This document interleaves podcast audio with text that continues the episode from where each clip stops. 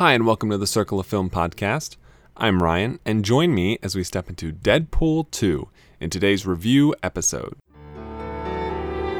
I can show you the world. Just take a look through my eyes. You gotta dig a little deeper. It really ain't that far. Starting to feel like we get a big blockbuster comic book movie almost every other week, uh, or something akin to that. Uh, Infinity War came out three weeks before this, and we have Solo coming out this coming week. Um, but today we're talking about Deadpool 2, uh, the sequel to, I think, uh, you know, one of the f- not the not the first, but like considering the climate we were living in back in 2016, a very shocking departure from the typical comic book movie. It's R-rated. Uh, Deadpool is a character that can break the fourth wall, and uh, it, it was just not taking itself quite so seriously. It was making a lot of jokes at other comic book movies' expenses, uh, particularly the X Men universe, to me, to name a few. So uh, it was pretty much it was kind of a game changer uh, when it came out. It was a got a lot of buzz. Everyone was really excited. It came out over Valentine's Day weekend. Uh, I know I went and saw it uh, the Sunday that week, Sunday on that weekend, and uh, it was a lot of fun. It, was a lot of fun, especially seeing it in a big crowd and gr- crowd and, and in theater like that. But having watched the first Deadpool recently for a second time, uh, it doesn't quite hold up that well. I, I think the writing isn't as good as a lot of people thought it was, and more of the jokes missed than I remembered them missing, uh, or at least weren't funny. So I don't know. It doesn't. For me, it wasn't a film that really ages that well, and so it might, you know, it might continue to age poorly as time goes on. But uh, the novelty of it was still amusing, and the novelty of it still still works. So it's not a complete misfire. It, it's still a successful and, and solid movie all around. But um, despite the fact that it, it's lampooning all these other superhero movies, comic book movies, it still suffers from a lot of the problems they do. You know, bad villains, um, underwritten story, uh, you know, things. You know, not not the best score, things like that. So, uh, hopefully, uh, everyone was kind of hoping Deadpool two could could correct some of that stuff, especially now that we've kind of established this character. We've made we've realized that this kind of a character can work and be successful uh, in the theater and in a movie. So you really, you know, Ryan Reynolds really had the chance to really stretch his stretch his wings in the sequel, and I think he does. I, so for me, I think the sequel does improve on the first film. I think the jokes land more often than the fir- they do in the first film. I think the story is a little bit better in this one than in the first film, and I think the characters, just uh, the ensemble as a whole, is stronger in this film than the second or than the first one. Uh, you introduce Cable, you introduce Domino. Um, you just you, you give some of the bit characters a little bit more to do, like Karan Soni, who's the the taxi driver, and uh, even Colossus gets, I think, in my opinion, a little more to do in this movie than in the first. And Cable, I mean, Cable is Cable is pretty pretty awesome. I I prefer Josh Brolin as Cable than I than as Thanos at the moment. Uh, we'll see how their second movies go, but after their first after their first times out uh, in in these char- in these characters, I, I definitely prefer Thanos as I definitely prefer Brolin as Cable. Uh, and Domino was fantastic in this movie. Uh, Zazie Beetz killed it. Uh, I personally think she was uh, my my mo- the most interesting character in the movie. I would love to see her headline a movie, or I know X Force is already announced, so I would love to see her kind of take more of a leading role in that movie because I think she she was awesome, and I'm looking forward to seeing more of her character. So, general plot, you know, the first movie, it's about Wade Wilson, Deadpool, getting revenge on the guy who turned him into what he is, and hopefully, in his mind, uh, reversing at least the cosmetic appearance of, of ugliness that he perceives himself to be. And that movie ends with him returning to Vanessa and uh, having a shakily ally, alliance, shaky alliance with the X Men, or in this case, just Colossus and Teenage Negasonic Warhead, and finally, just kind of being happy and and happy. And so in the sequel, the sequel starts. We were he's explaining to us that he's been all over the world, killing and uh, bad guys for this this reason, that reason. We're not really sure why. Just killing bad guys. And uh, the opening of the movie starts out on a pretty pretty awful. Um, the the term um, fridging. So not crystal skull fridging, but the idea that you you take away, you kidnap, you kill uh, someone really close to our your main character, just to give them uh, the incentive to, to to follow through with a story. And sometimes, you know, you you know, if you have say Superman up against, you know, your most arch nemesis of all time, like a Lex Luthor, and they kill Superman's girlfriend or, or best friend or whatever. Uh, yeah, that's sort of that's still fridging, but it, it's different because obviously this person's arch nemesis would want to do something like that because it's that's the whole point. But um, it, it's a bit more problematic when it's a character that doesn't really have that big of a vendetta against our main character. When uh, it's more of an accident that somebody gets hurt or dies that is close to the main character, and so in that instance, it's more the writers and and in this and as a movie, directors and producers and all that kind of stuff. It's more that their fault that something like that is happening. So, uh, you know, you, you can look at something like Batman. Uh, the Batman's parents dying is an example of this, where you know it, it, was kind of an accident that they're even dead in the first place, and it's it wasn't supposed to happen that way, and it was mostly just the writers saying, okay, we need an incentive and a reason for this kid to turn into Batman, and so we have one. That something like that happens in the beginning of Deadpool 2, and there there's problem. It's definitely one of my least favorite choices that the movie makes, um, if not my. I think the only thing I would say was less desirable than that choice is the fact that they didn't find a way to edit out T.J. Miller at all, uh, because seems like you could really do that quite easily in a movie where your character breaks the fourth wall. But hey, they they chose not to. Um, so other than that, uh, my my least favorite decision was the fridging uh, of in that happened in this early on this movie, and I won't say who it is, and I won't say you know the extent to what happens with them, but it, it it's frustrating. It's frustrating because the first movie features a, some.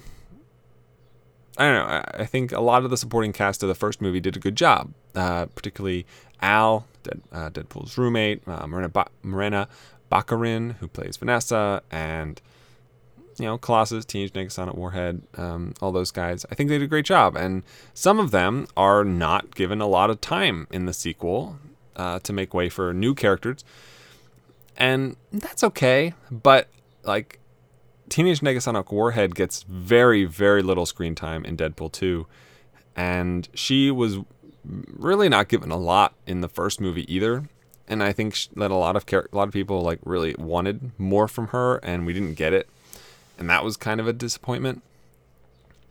But in the movie, Deadpool creates the X Force uh, in its first iteration, uh, featuring the likes of Terry Crews and uh, you know all these kind of people with the, uh, Bill Skarsgård who played uh, Pennywise in It, which you know, was a nice little team. Uh, you know, it's where we're introduced to Domino.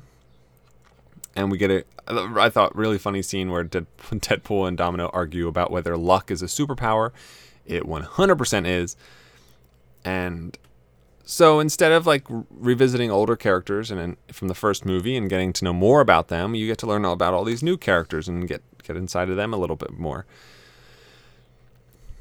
But the the true point of this movie hinges on two specific characters, and those are that's Cable, played by Josh Brolin, and uh, um, Fire Fist, played by Julian. Julian. Oh, the guy from Hunt for the Wilder People. The kid from Hunt for the Wilder People. Who is Julian. Julian. Oh, come on. Julian Dennison. He plays Russell slash Firefist, uh, who is.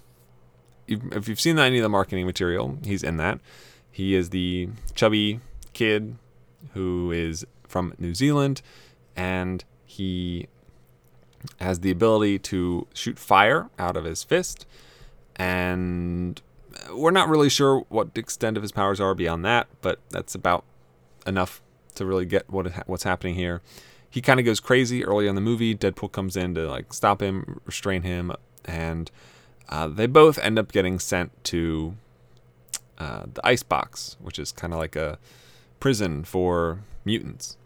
So you end up with this kid who I thought was pretty interesting. I, I wish, given the direction his character heads, I think they didn't do a. They could have done a little bit more work on his backstory and his character and who he is. But I think all things equal, he they do a better job characterizing him than a lot of the people in the first movie.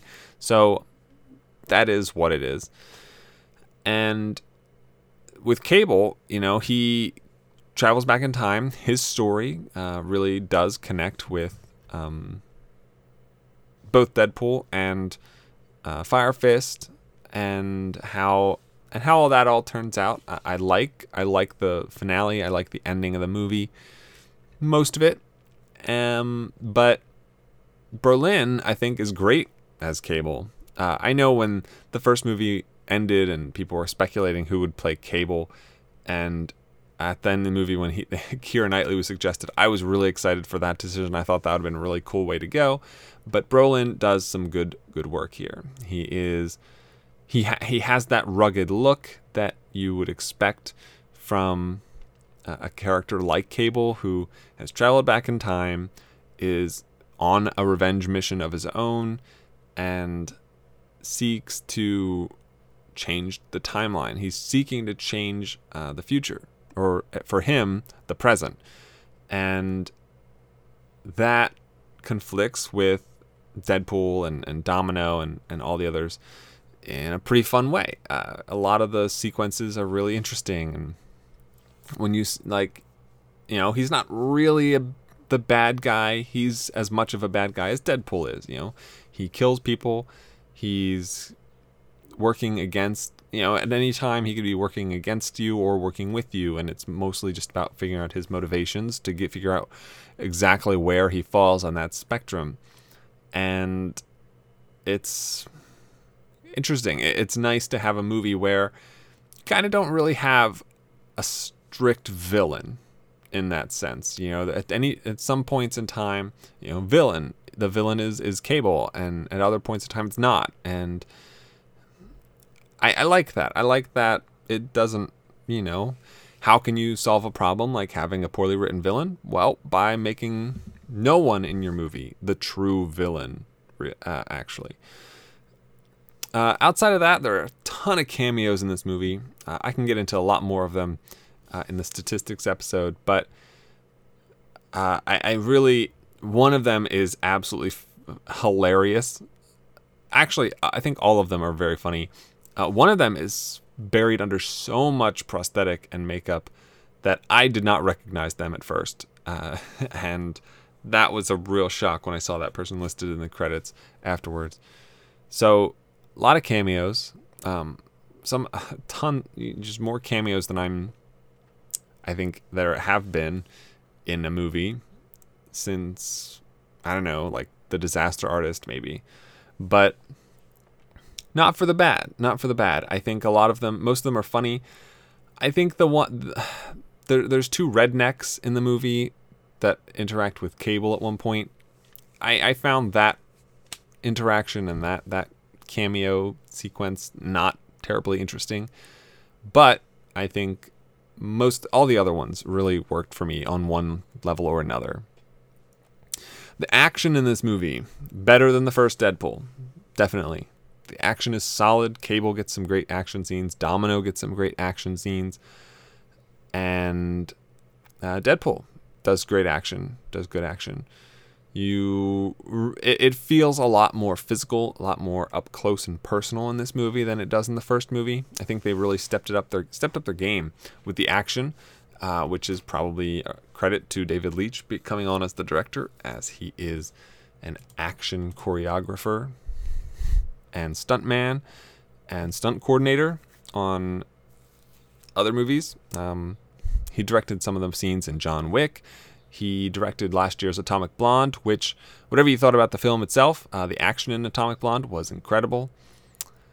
Uh, he's been a stunt double, according to his IMDb page, for Brad Pitt five times and twice for Jean Claude Van Damme. So he knows his way around some action. He knows his way around some stunts, and it shows. It comes off um, real well, and and works looks works out really well in in Deadpool 2. Um, what else can I talk about without spoiling things? Um, and then kind of maybe we'll we will jump into spoilers in a minute. Um, let's see. Anybody else listed down here on the cast list that I cannot give out that I can give away? Movie has an end credit scene. Uh, well, more like a mid credit scene, and for some reason, some like this website I looked up counted counted that there were five end credit scenes in Deadpool 2. I would not separate. There's like four sequences that are combined into one, and I think that they are just that's just one end credit scene. It's not like they're different things are happening in each one. It's more like this is Deadpool doing like doing things in a sequential order, and it, they're not different scenes. It's one scene.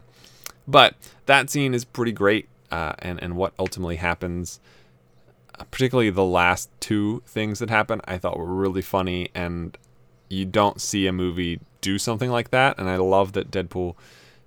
Uh, was able to do something like that, and I think that was a really, really interesting choice and direction, and it worked for me. Something else that happens in this movie that I think I can, you know, we're introduced to a way to negate the powers of mutants when they go to this prison, this icebox, um, because otherwise, you know, you could just break out probably fairly easily. So, what? So that's so. What's interesting about that is, if Deadpool doesn't have his powers, he dies, right? Because he has cancer, and the only thing stopping the cancer is his superpower. But, in my opinion, I think he should also lose the ability to break the fourth wall if he doesn't have his powers. I, I think th- that would be an interesting way to m- make that happen. It doesn't happen, but I th- I wish that it did, or like I wish it could even have tried to do it. Like you could have like I don't know, like if your superpower is making shooting fire out of your fists, uh, and you don't have your superpower anymore, you can still try to do it because you're familiar with how that works and you expect it to happen. It just doesn't. So I would have, it would have been, for me, I would have loved to see a scene with Deadpool trying to talk to the audience and not being able to because he doesn't have the ability to. I don't know. I, I think I consider breaking the fourth wall a character, like a superpower of his because he's not,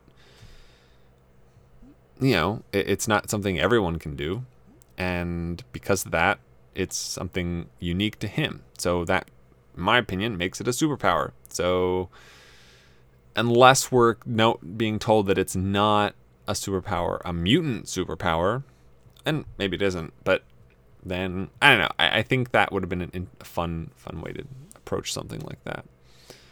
But that's not the direction things go, as it turns out.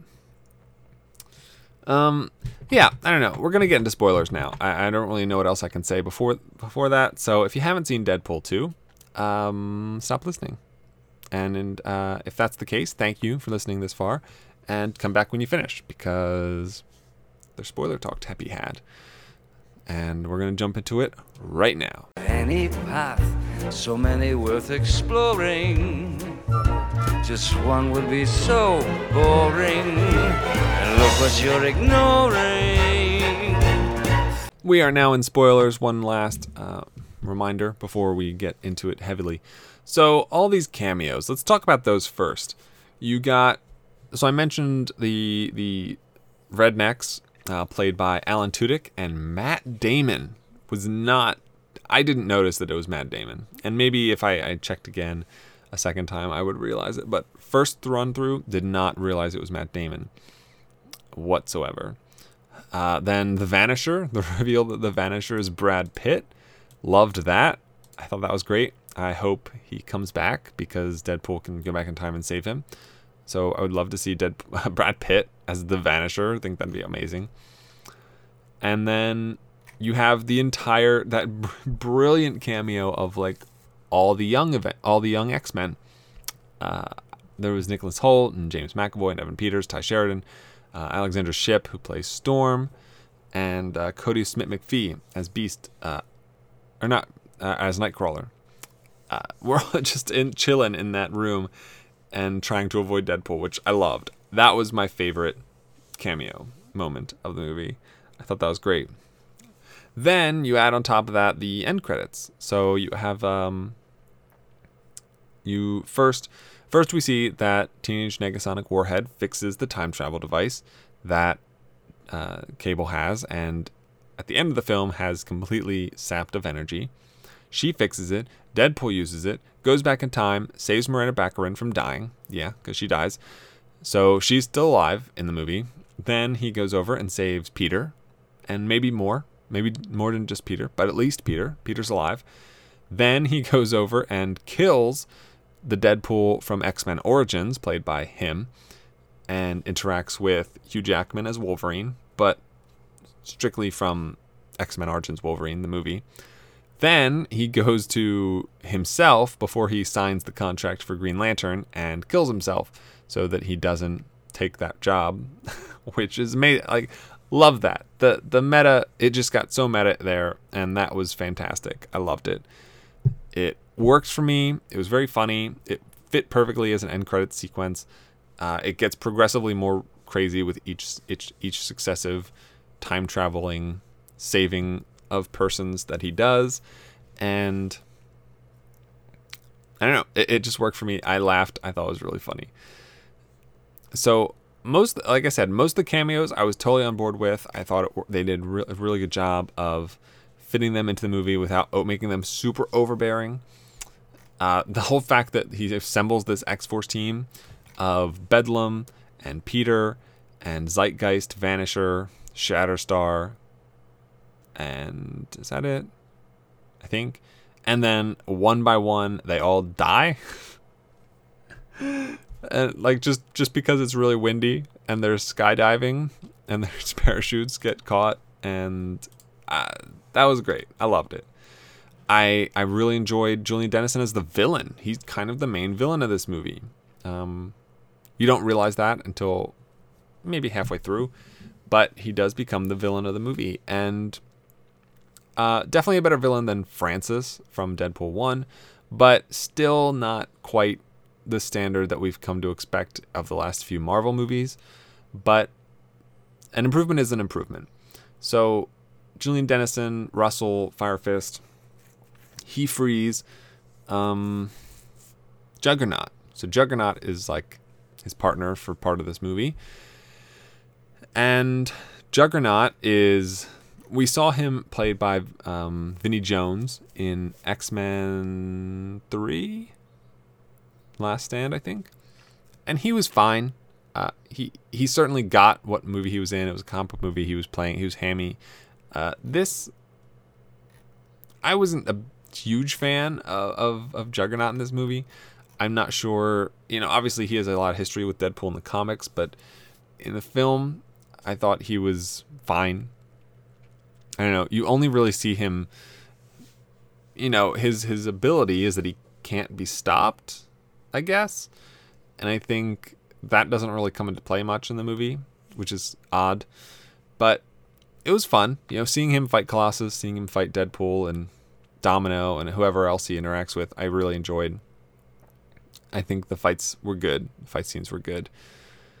And then moving on uh, to to so um what's what's his name um eddie marsan who plays headmaster of this school which is where uh, fire fist we fi- first find Fire Fist. He's destroying the school. We're not sure why, and then we learn, you know, he's been beaten, he's been abused, staying there. It's a space for mutants who.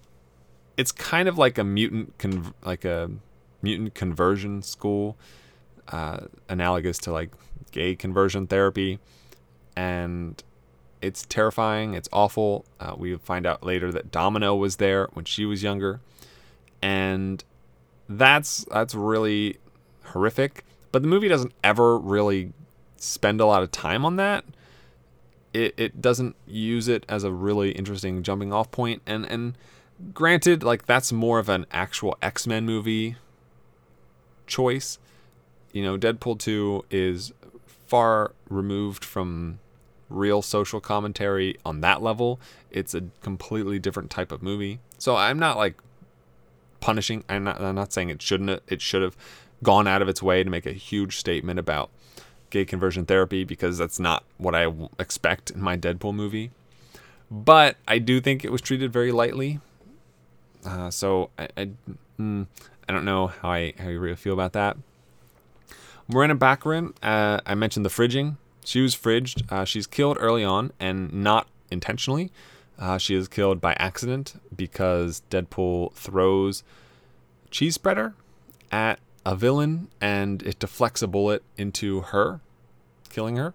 So again, this is a writer's decision to kill her because it was not an intentional thing that a character did. And she then spends the rest of the movie as this force ghost telling trying to explain to Deadpool what he needs to do to die. Kind of. Uh, not exactly die, but like just so that they can be reunited. But if that's gonna gonna happen, then he needs to die, or at least that's what we're led to believe. Uh, ultimately, he's able to go back in time and actually save her.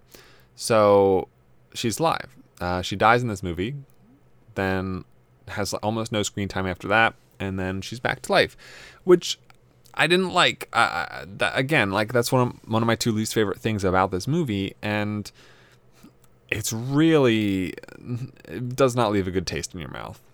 Um, yeah, we get other female characters to step up, like Domino, like Negasonic Teenage Warhead, like uh, Yukio, Blind Al, etc.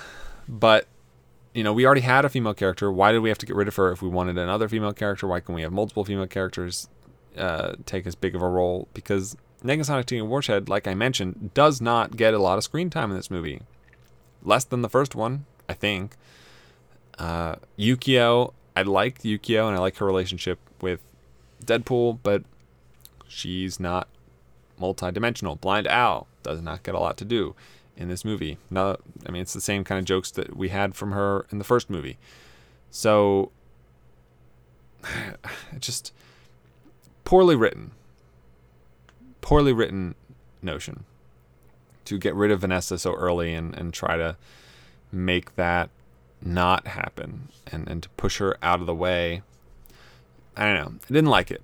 I, I'm we could have had it would have been so easy to write a reason for Deadpool to be involved in, in, in the first place. Um, I just, I think that was lazy, lazy, laziness. Uh, but the the what I like, one of the things I liked is that. Um, so so Fire Fist is the ultimate villain, uh, and but the difference is Cable has come back in time to kill him because he grows up and kills Cable's family, and the notion Cable mentions, you know, he gets a he kills Eddie Marsan's character, the director, the headmaster of the place that tortured uh, Russell, and he's like he kills him and he gets a taste for it. And Deadpool's like, well, what if what if we stop him from killing, right? What if we change his mind and he doesn't kill people anymore and he doesn't grow up to be that bad guy? And Cable's like, you know, oh, fine, I'll give you 30 seconds kind of thing. But even still, I think one, I don't know why the the idea that Cable would say things like that and just like make it super easy for the fact that he time traveled to make it well we can just change what happens. Eh. And uh, you know and, and deadpool calls out to us a lot of times, you know, this is foreshadowing, this is lazy writing, this is that, this is that. And I like those moments, but they don't fix the problem. You know, just calling out lazy writing doesn't mean your writing's not lazy. It's funny, kind of, but it doesn't change the fact that your writing's lazy.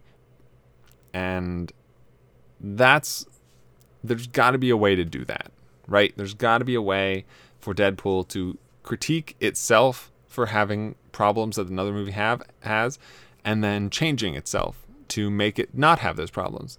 It's I think I wish Deadpool had a little more agency in that regard.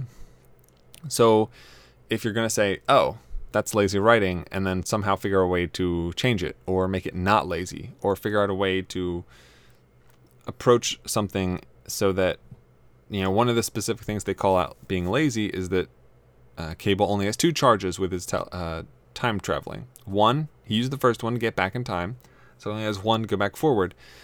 And Deadpool was tell- saying like, well, why not just go back even further? Why not just go kill this person and kill this person when they were a baby or this and that and the other thing? And you know, the expl- explanation is, well, he only used it twice, and the further he goes, the less stable it is, and that kind of thing. And Deadpool's like, oh, lazy writing. But then at the end of the movie, after Negasonic Teenage Warhead has fixed the time travel device, Deadpool then uses it four times sequentially to save, uh, to save Vanessa, to save Peter, to save X Men Origins Wolverine from having a terrible Deadpool character, and to save himself from be, ever becoming Green Lantern. So, uh, I don't know. Uh, I think if if you if your movie's so clever, right, that it can talk to the audience and explain to them what's happening, it should also be clever enough to avoid the trappings uh, of a room of another movie because I think you have that opportunity if you're you can comment on poor lazy writing the way that the movie comments on other superhero movies. Uh, there's this uh, a point where he jokes that he was fighting a caped crusader kind of character and it all worked out they became friends because their bo- their mother's names were both Martha. You know, obviously a pointed jab at Batman v Superman, but it's not lazy writing because the ultimate you know that what would be lazy writing is to have that joke and then still have that thing happen in the movie. It doesn't, you know. Deadpool and Cable's parents aren't both named Martha or anything ridiculous like that, or Deadpool and Fire Fist or anything so silly. Uh, so, you know, that works fine. But then to say this thing is lazy writing, but then still go through with it, it's still lazy writing. You haven't fixed anything. So, I don't know. There, these movies definitely have some issues, and I think maybe we can address them in X Force or Deadpool three or whatever comes out next. But I think in in Deadpool two, the mo- biggest improvements are Domino and Cable and the humor. I think the humor is better. I think you have a better supporting cast of Cable and Domino, and a better villain in Russell slash Firefist. Uh, he's not a great villain, but he's a better villain than Francis. So, all in all, for me, really enjoyable experience. A lot of fun. My theater was super loud, laughing a lot, which I was I thought I thought was great. And you know, I'm still looking forward to another one. I think Ryan Reynolds is good in as Deadpool 2. As Deadpool, uh, the opening credits. Oh wow, the opening credits set to um, Ashes by Celine Dion, which if you haven't seen the music video, check that out. It's a it's great. But the opening credits were awesome, set uh, done James Bond 007 style, but with Deadpool. I thought was hilarious. And yeah, it's just it's a good time. It's a fun it's a fun ride. It's a fun ride. There's a lot of you know, you get to see Deadpool ripped in half by Juggernaut. That's terrifying. And the sequences where uh, Domino is just super lucky. I like those a lot. Like I said, I really wish she could get her own movie, but we'll see. Or at least just give her more to do in X Force. That's all. Please. Uh, yeah. So, uh, yeah. So that's today's episode. I mentioned, I've maybe I have, I'm not sure if I have yet in any episodes that are already out. Um, but I'm going to Brazil on Wednesday. It's Monday. I'm releasing this episode Monday. Uh, I leave for Brazil on Wednesday. You will get the statistics episode for Deadpool 2 to come out on Wednesday. On Friday, I've already recorded the 2014 Circle of Film Awards. Um, I have a I have an episode lined up for Monday um, that will feature a guest, so keep an eye out for that. Next Wednesday, I'm going to record an episode, statistics episode for the book club statistics. Uh, Friday next week, I've already recorded top 10 actors born in the 1910s, so that'll be exciting. That'll be fun. Following Monday, I'm going to put out a review episode for new film just coming out called Disobedience, starring Rachel Weisz and Rachel McAdams. And uh, then another episode on Wednesday, and that's when I get back. Two Wednesdays from now, two weeks. So, not going to leave you guys empty, and uh, you'll be able to keep listening while I'm gone. So, uh, that being said, thank you so much for listening to today's episode. If you want to support what I do and this show, you can go to patreon.com slash circle of film and um, contribute for as little as eight cents an episode. That's right, eight cents an episode. You can head over to the website, circlefilm.com, to find tons of information, all the old episodes, and statistics, and top 10 lists, and data, and things like that over there. And if you want to get in touch with me, you can do that either through either on Twitter at Circle of Film or on email, circleoffilm at gmail.com always happy to hear from anybody. Uh, always looking for top movie lists from anybody. And uh, that's it. Thank you so much once again. And as always, have a week. So long, farewell, I'll be the same night. I know she'll never leave me, even as she.